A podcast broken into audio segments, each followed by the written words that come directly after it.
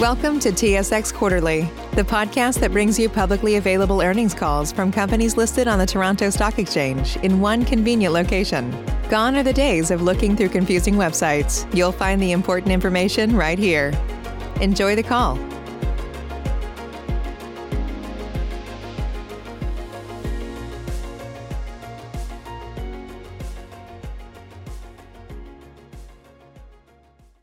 Thank you for standing by. This is the conference operator. Welcome to the Westport Fuel Systems third quarter 2020 results conference call. As a reminder, all participants are in listen-only mode and the conference is being recorded. After the presentation, there will be an opportunity to ask questions. To join the question queue, you may press star then one on your telephone keypad. Should you need, should you need assistance during the conference call, you may signal an operator by pressing star and zero. I would now like to turn the conference over to Christine Marks, Westport's Investor Relations representative. Please go ahead, Ms. Marks. Good morning, everyone. Welcome to Westport Fuel Systems third quarter conference call, which is being held to coincide with the press release containing Westport Fuel Systems financial results that was distributed yesterday. On today's call, speaking on behalf of Westport Fuel Systems is Chief Executive Officer David Johnson and Chief Financial Officer Richard Orazietti. Attendance at this call is open to the public and to media, but questions will be restricted to the investment community. You are reminded that certain statements made in this conference call and our responses to various questions may constitute forward-looking statements within the meaning of the U.S. and applicable Canadian securities laws and as such, forward-looking statements are made based on our current expectations and involve certain risks and uncertainties. Actual results may differ materially from those projected in the forward-looking statements, so you're cautioned not to place undue reliance on these statements.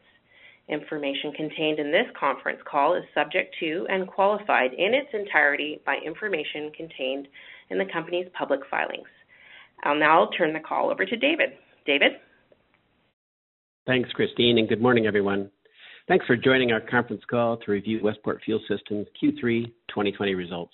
This is David Johnson speaking. With me on the line today is Richard Orazietti. I sincerely hope that all of you, your loved ones, are healthy and well, and that you stay healthy and well. Last quarter, we talked about strong signals for a green recovery in multiple jurisdictions around the world and stimulus spending to build a better, more resilient, and low carbon economy.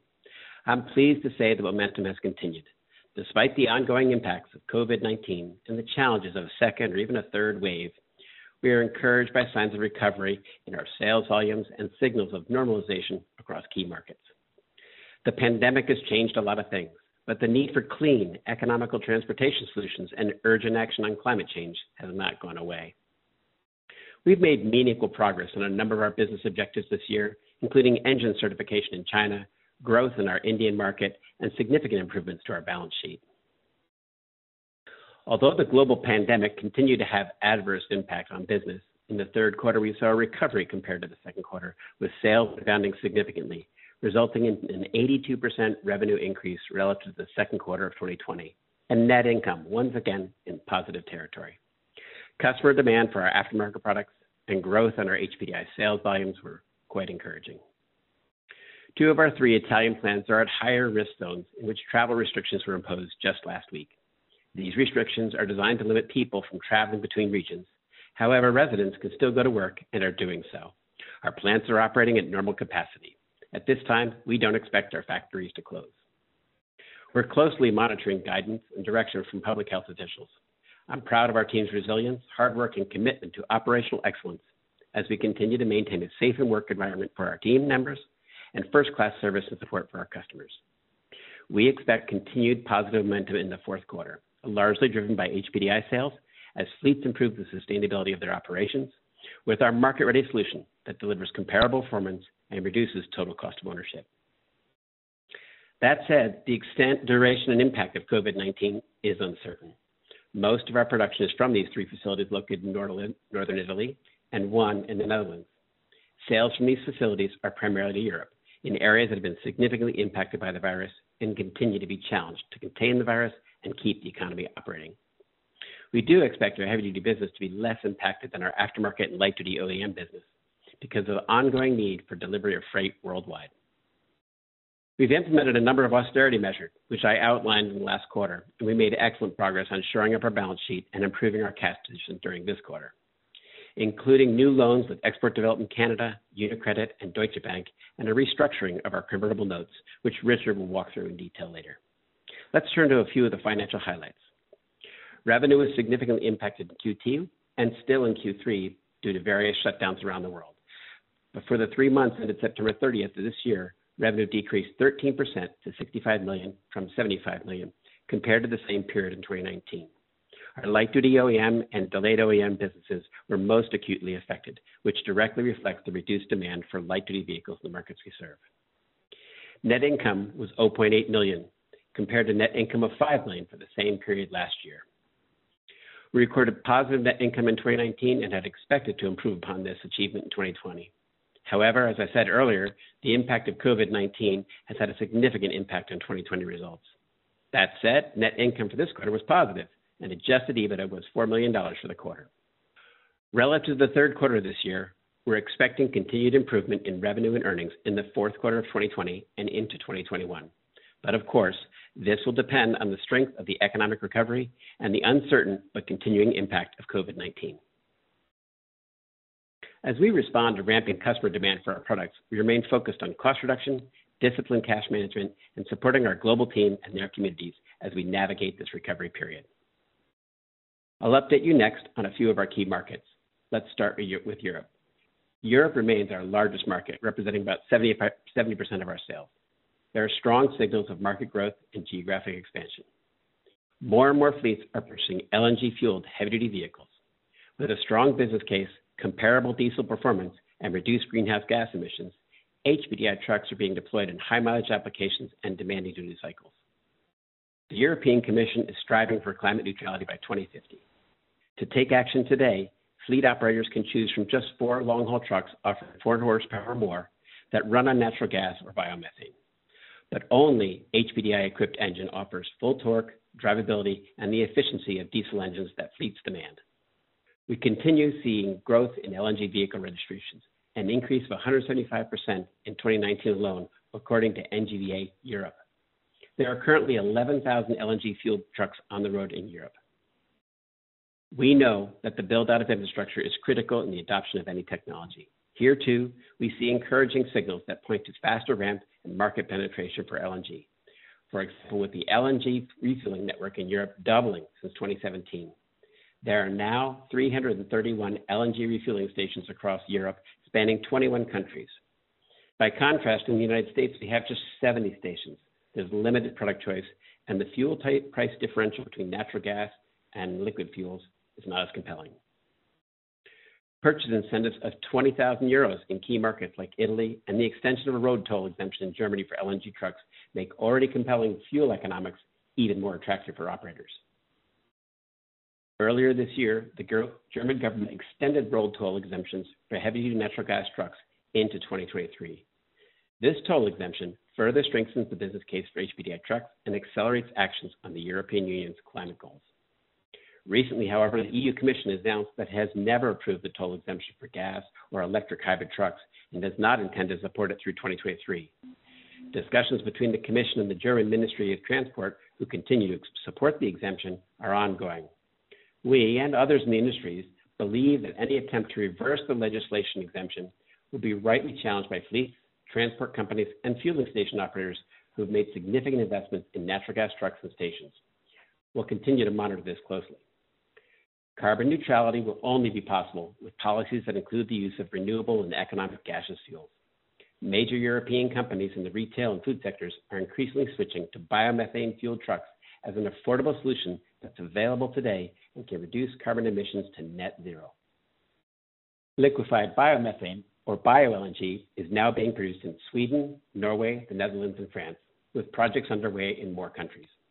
Royal Dutch Shell's announcement to build 50 new LNG refueling stations in Germany and a liquefaction plant are significant investments in the decarbonized freight sector, supplying a blend of fossil and renewable natural gas and making their LNG supply carbon neutral.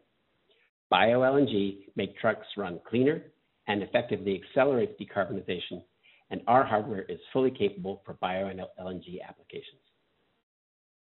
Work is underway within the European Commission to determine, the, determine and finalize the CO2 baseline for commercial vehicle emissions. The Commission is expected to publish these baselines for each OEM manufacturer by April 30th, 2021. The race is on to achieve targets and avoid penalties, which come into effect in 2025. During the first stages following the launch of HPDI in Europe, fleets placed orders for just a few trucks for evaluation purposes. Then, as evidence and confidence grew, orders increased to 10 at a time, then 20 at a time. This year, fleet orders have further increased into the hundreds. And despite COVID, sales of HPDI have increased roughly 50% versus last year, which is a continuation of the growth rate we saw in 2018. Fleets are making the switch to natural gas and especially HPDI. Our heavy-duty products are not in a test or experimental phase. They're mainstream, for sale, and in use today around the world, and we believe they're an important part of an economic recovery in many markets. A high proportion of CO2 emissions come from long-haul trucks, which don't lend themselves to electrification. HPDI is the solution, and with our even modest market share growth of vehicles that use our technology, our revenues and profitability will keep growing. In September, we announced our Weichai Westport joint venture had received government certification of the JV's HPDI-equipped engine. The next important step in the commercialization process is vehicle certification, which is the responsibility of the JV's customers, the vehicle OEMs. We expect this work to be completed and certification issue anywhere from the next few weeks to the next few months. And like you, we look forward to these announcements from the vehicle OEMs. We have a great partner, a great technology, and a large market to serve in China, and we're looking forward to ramping up sales in this important market in the coming years. The long-term potential of HPDI in China, the largest natural gas commercial market in the world, remains compelling. We continue to work to serve the growth potential for natural gas-fueled vehicles in India and are growing our business in India. In September, we announced we are combining our operations of our Rohan BRC business with our existing JV with Uno Minda, a large, well-established Tier 1 automotive supplier, to serve both our aftermarket and OEM customers like Maruti Suzuki. The combination provides synergies in sales, manufacturing, and operations. The third quarter sales in India were robust the country recovered from, coronavirus shutdowns and automotive sales were strong. Third quarter sales in our Indian JV, which we do not consolidate, were about double the sales in Q3 2019. There are a number of factors at play here. Some of the sales growth is due to pent-up demand and refilling the inventory pipeline. The three-wheeler market is also growing. With the introduction of Bharat Stage 6 emissions regulations, the cost of diesel-powered vehicles has gone up, and some customers simply find it too expensive to have these vehicles in their fleet. CNG fuel price is 30 to 50% lower than diesel. CNG vehicles are easier to operate, and the number of CNG fueling stations continues to increase. It's too soon to predict how much of the Q3 sales increase is from coronavirus-related pent-up demand and how much is the longer-term shift from diesel to CNG. This will play out in coming quarters, but we're optimistic that a shift is happening. We see similar positive momentum in Egypt, a growing market for our technology. Egyptian President al-Sisi announced in July that Egypt will not issue licenses to any new cars unless they run on natural gas. The decision which al-Sisi announced during the opening of a number of national projects, is intended to preserve the environment, the natural resources of the state, and the lives of citizens. The decisions will apply to any car, whether it's a minibus, private car, or a taxi. In August, Egypt's Ministry of Trade and Industry presented the details of an initiative aiming to replace obsolete vehicles and convert cars to run with natural gas during a meeting with the Industry Committee at the House of Representatives. As a result, we're fielding new inquiries and continue to be encouraged by the adoption rate of gaseous fuel vehicles in multiple geographies. We've also seen interest around hydrogen vehicles continue to grow.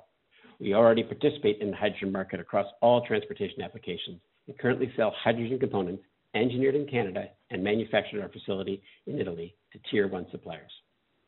While hydrogen faces many of the same challenges that natural gas faced 10 to 15 years ago, fleets need product choices.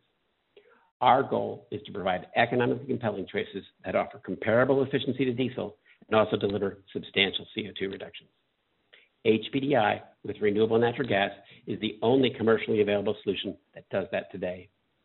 Our specialty is working with gaseous fuels with a robust patent portfolio and decades of engineering experience, and we continue to invest in research and development to power a cleaner tomorrow.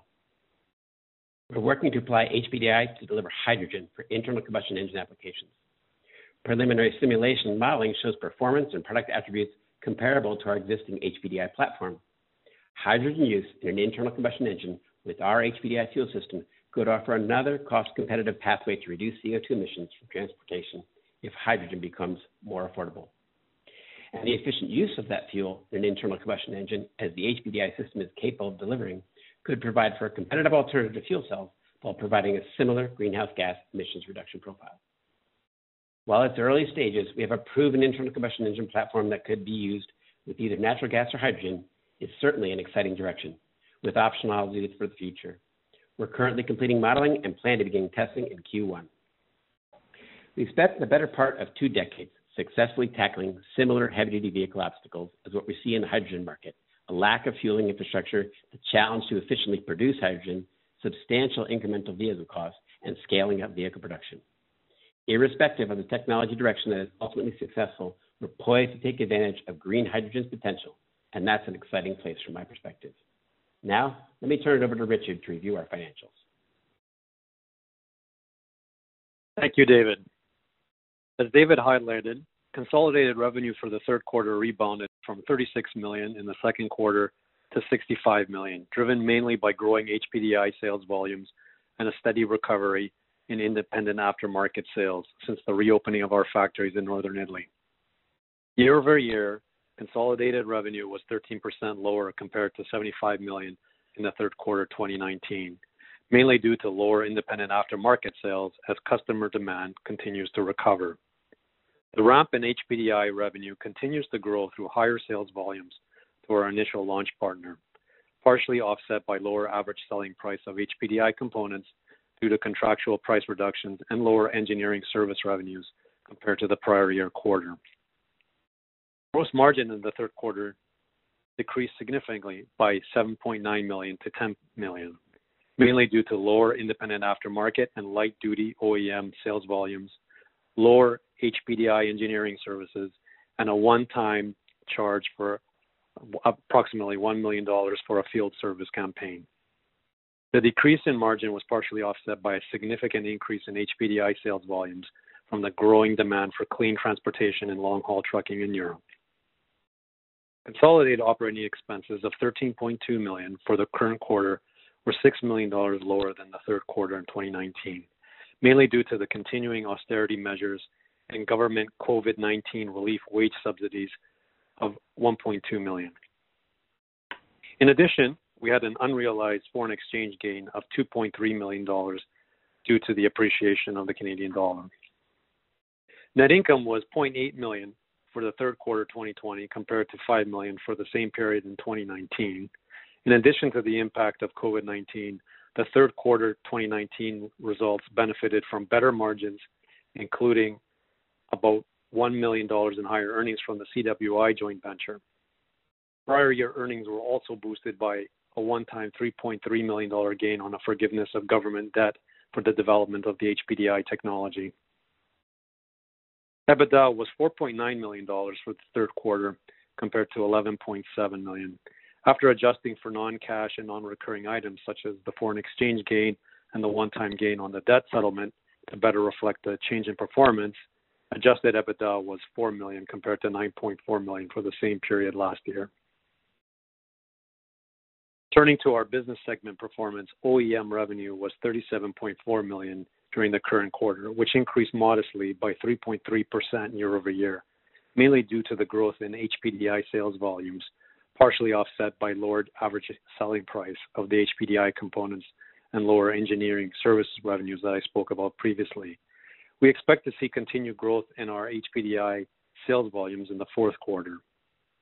Although light-duty OEM continues to recover since the reopening of our factories in the second quarter, revenues were approximately 35% lower year-over-year.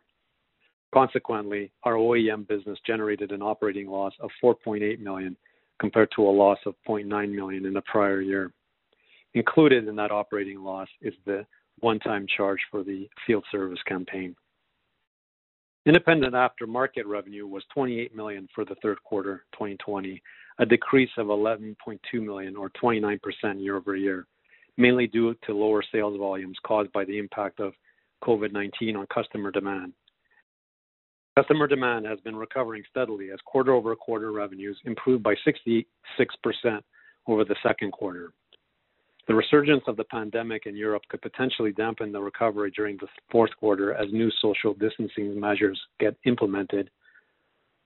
Due to austerity measures and government wage subsidies, independent aftermarket generated an operating income of 1.7 million CWI's operating income of 6.2 million was comparable to the prior year. Gross margins were 16% lower year-over-year due to higher sales mix of lower margin engine sales versus parts revenues. Margin pressure was mostly offset by lower operating expenses.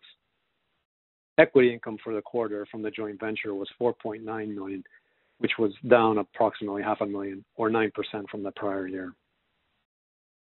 Turning to liquidity, despite a challenging business environment, we generated adjusted operational cash flows of 0.3 million compared to 1.2 million in the same period in the prior year.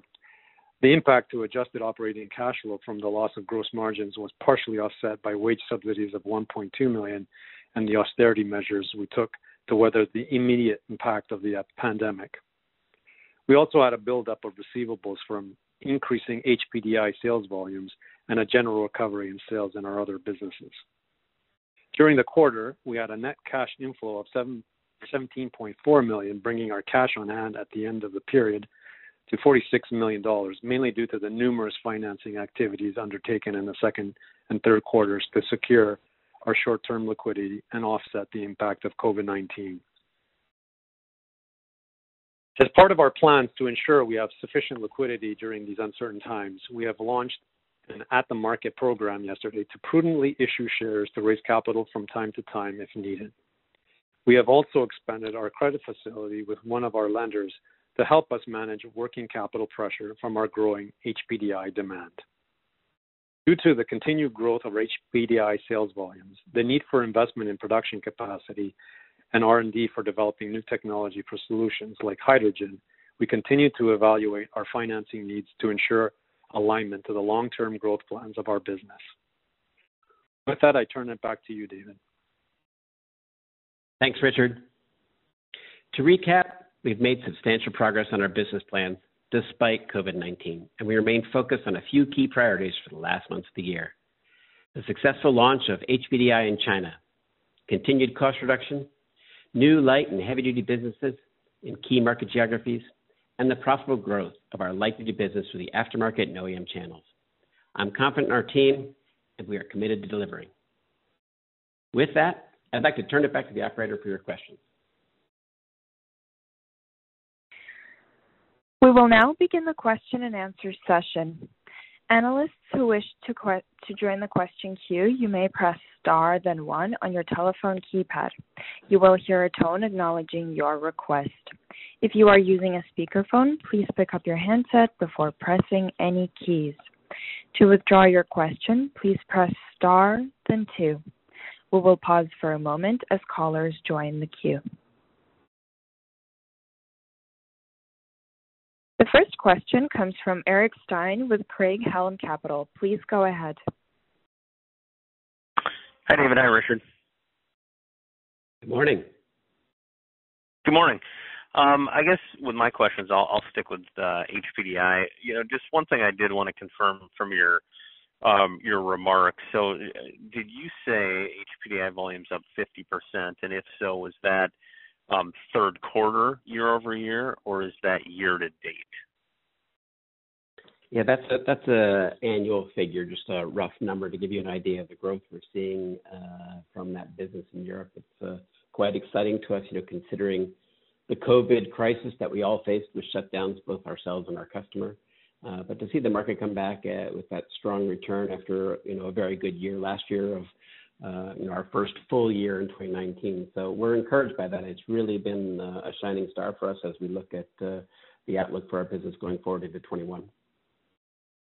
Yeah, and abs- I mean, I guess that implies, given that Q2 was pretty much non-existent, that implies a growth rate even higher than that for the third quarter. You're Just curious, when you think about that number, how do you kind of break that down? I mean, clearly you've got fleets that are, as you said, going from the 10s and the 20s to looking at orders of 100 plus.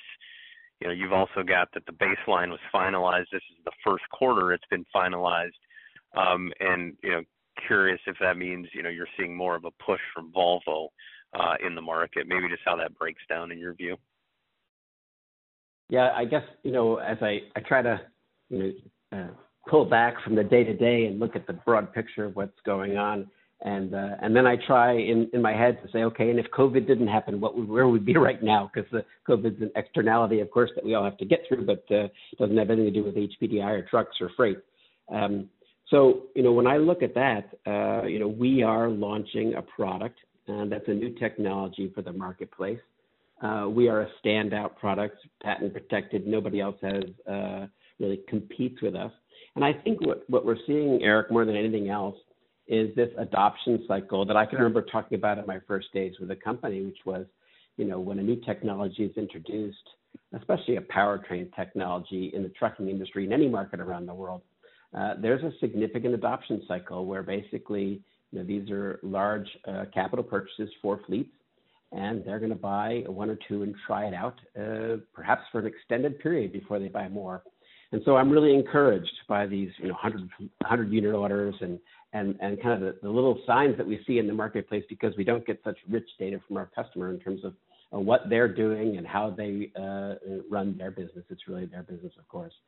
But the signs we do see and the volumes we do see and the growth uh, coming back after the shutdown in Q2 are really compelling to us. And again, I I just point to the fact that, you know, really have one customer in one market, and um, this is a technology that can uh, is delivering already and has the potential when when it's delivered with the right biomethane fuel, to be a net carbon a net zero carbon solution that's affordable and uh, realistic and delivers for customers.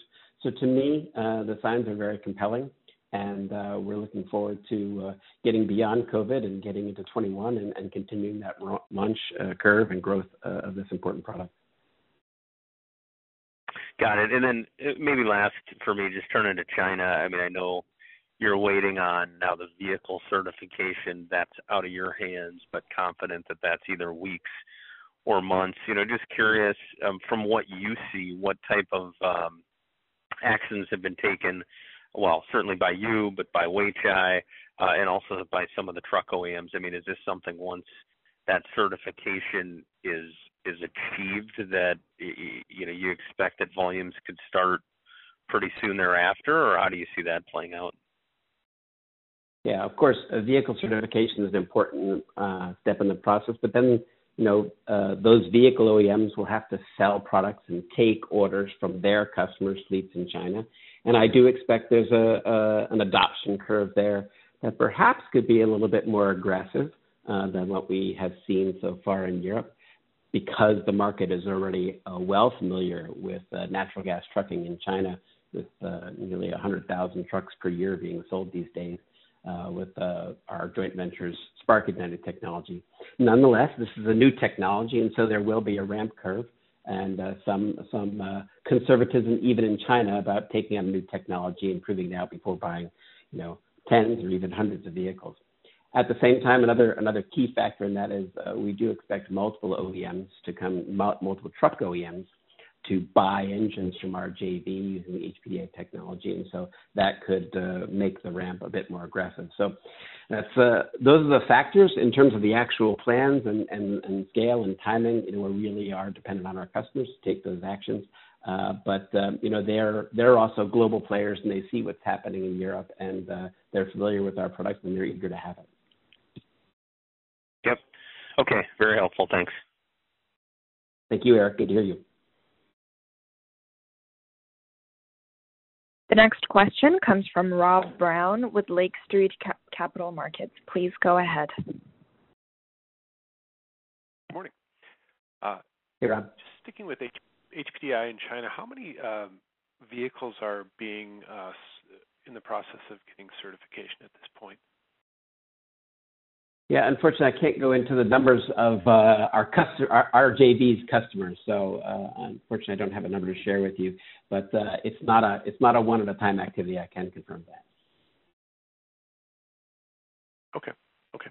That's helpful. And then on the margins, um, they were pretty low in the quarter. There was some one-time stuff, but how I guess how much of this um, margin compression is is sort of quickly turning around, and how much is a result of the ASP uh, decline and um, and takes time for volume to ramp? And I guess where do you sort of see gross margins settling out over time?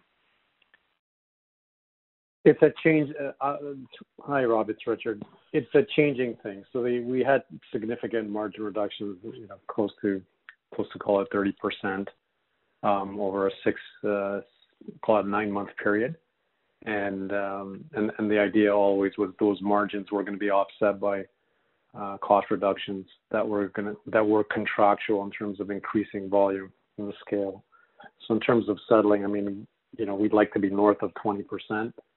Um, right now, we're not there. The volumes are growing very quickly, so um, you know, our European partner is doing well with the product, so we're getting good line of sight. China is critical to this process just want to reiterate, we have a relationship with Weichai, and um, it's very important for us with regards to, you know, being able to um, generate the sales volumes there to help us um, reduce the cost of our uh, producing our components.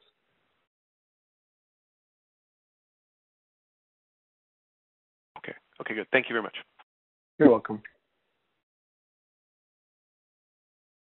The next question comes from Colin Rusch with Oppenheimer. Please go ahead. Thanks so much, guys. Just continuing on on this gross margin question and and the cadence for it. Obviously, you're not providing forward guidance, but how should we think about the the volume levels that you need to get to before we start seeing some of that gross margin expansion? I have a follow-up around the supply chain. Uh, yeah, let me yeah, don't you handle that? that I, I, do know the number. It's a question of confidentiality. yeah, no, uh, you know, we're in a we're in a growth phase, and um, um, yeah, we have a number, but we won't be sharing it today. You know, fundamentally, we need uh, we need the, uh, a second customer. We need our, our volume in China to come along to help us get the economies of scale, to get the cost down, to get the margin up. It's a, I would pretty say a pretty straightforward relationship. It's easy to understand, uh, but uh, you know, we'd love to see these things happen faster, but there's work to be done in terms of getting the product to the marketplace and getting volumes up and the cost out. And so that's uh, an important part of our business plan and our activities uh, right now as we continue to work with all our suppliers and also work with our customers to get the, the volumes up and so we can achieve those economies of scale and the margins that we target. Okay. Actually, I'll take the supply chain question offline. Um, but just in, in terms of the, the customer interest around hydrogen and the designs, you know, I, you, have identified or talked about the fact that you, you're already selling into uh, certain, you know, certain you know programs around uh, hydrogen-based vehicles. Um, but can you talk about the, the customer activity in the space? You know, the design activity and you know how active you are in terms of building a pipeline of business uh, in that area. Yeah, it's a great question. Thanks for asking, Colin. So, you know, the hydrogen market uh, in various parts of the world, Europe being amongst them, but uh, not uh, not lost on uh, the Asia region or North America for that matter, is uh, very uh, let's say exciting and interesting. And there's lots of people doing works uh, in labs on uh, developing products and getting ready for the, the availability of a hydrogen refueling and, and certainly the advent of green hydrogen at scale. So there's lots of things to be done, but we are working today with uh, leading OEMs as well as uh, their supply base. So in some cases, we're tier two to a tier one, and uh, providing them with uh, prototypes and developing specific hardware for them. Uh, on the fuel system side, basically getting uh, fuel from a tank to a fuel cell, or perhaps also to engines in some cases, because there are already uh, some uh, evaluations going on around the potential to use hydrogen in internal combustion engines. As I mentioned uh, earlier in the call, uh, we see an opportunity to leverage our HPDI technology with respect to hydrogen and really have a very compelling product. Our modeling looks very, uh, very good to us, like uh, we should have something to offer the market that could have some significant legs and really offer uh, uh, some choice to the marketplace in terms of what kind of technology choices, including the potential, of course, to reuse existing engine architectures and yet develop a, a, uh, a green hydrogen uh, internal combustion engine that uh, could have really excellent economics. So we, we look forward to uh, sharing with the market more news on that as it develops, and we have the data to share with you. Okay. Thanks so much, guys. Thank you. The next question comes from Sameer Joshi with H.C. Wainwright. Please go ahead. Hey, guys. Uh, thanks for taking my questions. Uh, can you elaborate a little bit uh, on the India opportunity, the consolidation that you have done there, and like what levels of revenues or contribution as a percent of total revenues do you expect from India in for the next few years? Sure. Glad to talk about it. This is for, from, from our perspective, very important development. Uh, let me just uh, talk to the kind of the general scene and what we're doing and strategy uh, and our, our operations there, and I'll let Richard comment a bit on, on the numbers uh, that uh, we don't consolidate, so they, they end up uh, kind of off the off the off the income statement in terms of any details. But in terms of our strategy, so first of all, the market in India has been a natural gas market for quite some time. Um, uh, and uh, they've been in developing the infrastructure. So you're probably aware there's on the order of uh, almost approaching 2,000 CNG stations across the country. Um, and they have a build-out plan for that, which is a, a national plan that's 10,000 stations, and they're and they're proceeding along that plan. Uh, natural gas vehicles, both uh, light duty and heavy duty, are already in the marketplace, and we're supporting all the different customers that make those today and uh, we see a tremendous opportunity to growth. And the impetus for that growth is not just the infrastructure, but the infrastructure coupled with the economics uh, that are now uh, fully in play uh, because of the advent of the Bharat Standard 6 emission standards. So that's the standard that's like Euro 6, and what it causes is, uh, I would tell you that the, the dominant uh, engine and fuel in India today is diesel fuel, but when you go from Euro 6 or Bharat Standard, excuse me, Euro 4 to Euro 6 or Bharat Standard 4 to Euro, Bharat Standard 6, there's a significant cost increase in terms of after treatment that uh, really erodes the competitiveness of the diesel engine and therefore uh, puts a spotlight on natural gas fueled engines. So, uh, we have been in the market for a long time in India with a, a division uh, named Rohan BRC that started out as a joint venture but then became a wholly owned subsidiary of ours. And what we've done is we've rolled that into another entity uh, that we have in partnership with Uno Minda. Uno Minda is uh, more than a billion dollar uh, tier one supplier to the automotive industry uh, in a number of areas, a number of sectors, technology sectors. But with us, we work on natural gas product and support uh, customers like Maruti Suzuki. And so we've rolled in our capability from our, our standalone sub into our JV with uh, Uno Minda, and uh, we think uh, that positions us quite well to serve the market even better than we could do on our own. And so it's a bit of a consolidation uh, right at the time when the market's uh, starting to pop. And frankly, we're uh, truly pleased with the results we saw in Q3 uh, with the growth in that market and, and our, our, progress there. Um, frankly, uh, faster than I thought it would come following COVID in India, because you know COVID's not actually over in India as, as it isn't over anywhere else in the world, and so that's uh, an ongoing pressure. But nonetheless, the numbers were quite positive, and we were pleased about that. So we think we're strategically positioned well and uh, have a great partner, and we have a market that's uh, really expanding right now as a result of the new emission regulations that came into effect just this year. Understood. Uh, Richard, were you going to talk about the revenue contribution? Yeah. Why don't we uh, do that on on our call separately then? Uh, and then uh, during the last quarter, you mentioned the ESG report and the initiative. Uh, has there been any? Uh, can you give us an update on that?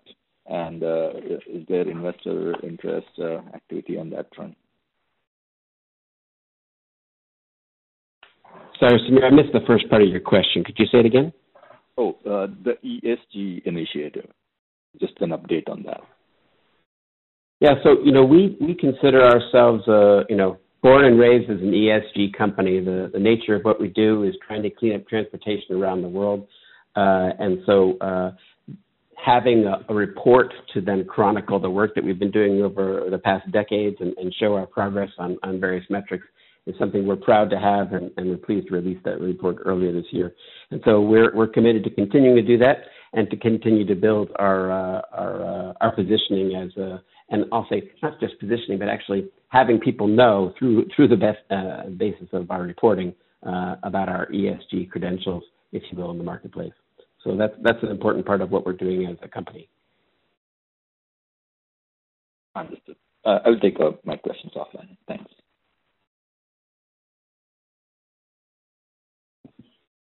Once again, if you have a question, please press star then one.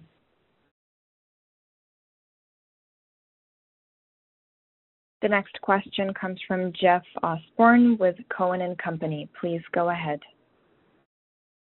Hey, good morning, guys. A couple questions on my end. Uh, I was wondering if you could just touch on the uh, the CWI margins. Uh, it's been a lot of discussion about HPDI, but can you just touch on what the the moving pieces were sequentially on CWI? You know, the major difference, Jeff, was the just that there was a greater proportion of the sales mix for engine sales versus parts, and that that drives you know most of the margin difference. Um, the you know the joint venture tried to you know offset that with um, we'll call it just managing their operating costs. We're expecting that trend to reverse a little bit in the fourth quarter. We're, we'll get back to more sort of normal margins that you would have seen in the first half of the year. Yeah, that's helpful. And then, um, can you just talk about the the linearity within the quarter? And the reason I ask is, um, you know, normally your day sales outstanding are less than 90 days. Obviously, last quarter was a bit of a challenge, and I would assume it was a back-end loaded quarter. Um, but can you just touch on, you know, this quarter, the the receivables seem to be a bit bloated relative to normal times. So, uh, was that the stimulus uh, on the pass car side kicking in? Or was HPDI back-end loaded? Can you just touch on what drove uh, the higher receivable account in terms as measured by day sales outstanding? For sure. The the so the DSO is increasing specifically because of the uh, the European launch partners. So There's a sort of traditional, you know, 90-day, and it depends on when a sale falls in, but that creates a little bit of a working capital pressure. You would have heard me mention actually that we increased a we have a credit facility. We don't factor our receivables, but we actually borrow against them, and then and then the you know when we collect money from from the customer, we kind of we pay down the uh, facility. So it's it's fairly cheap financing, but we increased that by ten million dollars uh, because of the sales are starting to increase, um, and, and we're paying our we're paying our vendors 45 days. So they're we unfortunately have an asymmetry with regards to when we receive money versus when we're paying out, and so we're we're trying to address that with the customer. Got it. Then I, I think you alluded in, a prior uh, question uh, that that uh, pricing, as you have greater volume, pricing goes down based on predetermined contracts, and you need China to kick in. Um, yeah. Two-part question: is, was it down 30%? I thought I heard that number Uh, was part one of the question. And part two is, is there subsequent breakpoints? Like hypothetically, if volume doubles or quadruples here, does it go down another 30%? I'm just trying to understand what the trajectory is, especially if China is slow to ramp up for whatever reason. There are they're contractual, they're time based, so they're not volume based with the customer, and that's the way they were negotiated back in the day to to attract a customer. I guess there was a, a view and, and a risk that was taken so there is there's no there is there are some future ones, but they're small. Uh, the biggest ones have been taken already with that particular contract. Um, with so with regards to that, I think we're okay for the time being. So now the question is how much volume we will get with the European customer, and and then obviously Weichai, which things are progressing along. That uh, you know we we have this eighteen eighteen thousand dollar take take and pay agreement that we're in, we're currently negotiating with them to figure out what's the sort of the right cadence of of, um, of what we will sell into the JV. Got it. And the last question I had was just, can you touch on you, you alluded to in your prepared remarks stimulus? Can you touch on what you saw on the pass car side uh, as it relates to you know either Germany or France or any individual countries that might have uh, been bright spots in the third quarter? The bright spots for us, definitely, you know, the Italian market is a big one for us, which is roughly 20%. So that's where we're definitely seeing the recovery. We've got a great uh, distribution network and a sales team that uh, sells into that, and and we saw that recovery. It was quite significant um, from the second quarter. It, effectively, Europe was um, almost you know comatose for for quite a bit of it in the second quarter. that is coming back, and it looked good. They actually had a even a strong October, which is pro- which was promising. The the reason why we provided some caution in, in our, our statements is because of the sort of resurgence of of COVID nineteen. You would have seen in, in you know throughout Europe. There's there's we'll call it uh, people are taking a pause again just to stop the virus's you know propagation. So that's Jeff. That's the, our biggest concern right now. So it it is doing well. Turkey for us is doing well. Russia Russia as well as a market uh, improved uh, significantly, but it, it's a lot. It's very dependent, more so right now, on people's ability to go out and uh, feel comfortable and, and, and go to their local shop to buy one of our systems with regards to independent aftermarket. Got it. Thank you. That's all I had. Okay.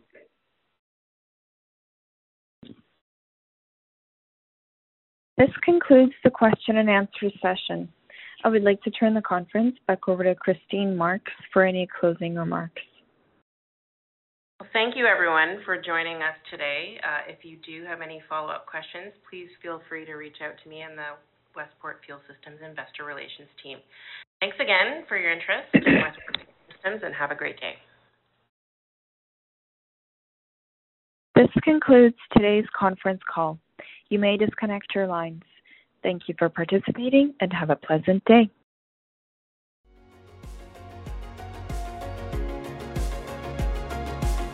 Thank you for listening to TSX Quarterly. If you enjoyed the cast, remember to leave a good rating. And remember, for any additional inquiries, please consult the company's investor relations section on their website. See you next time.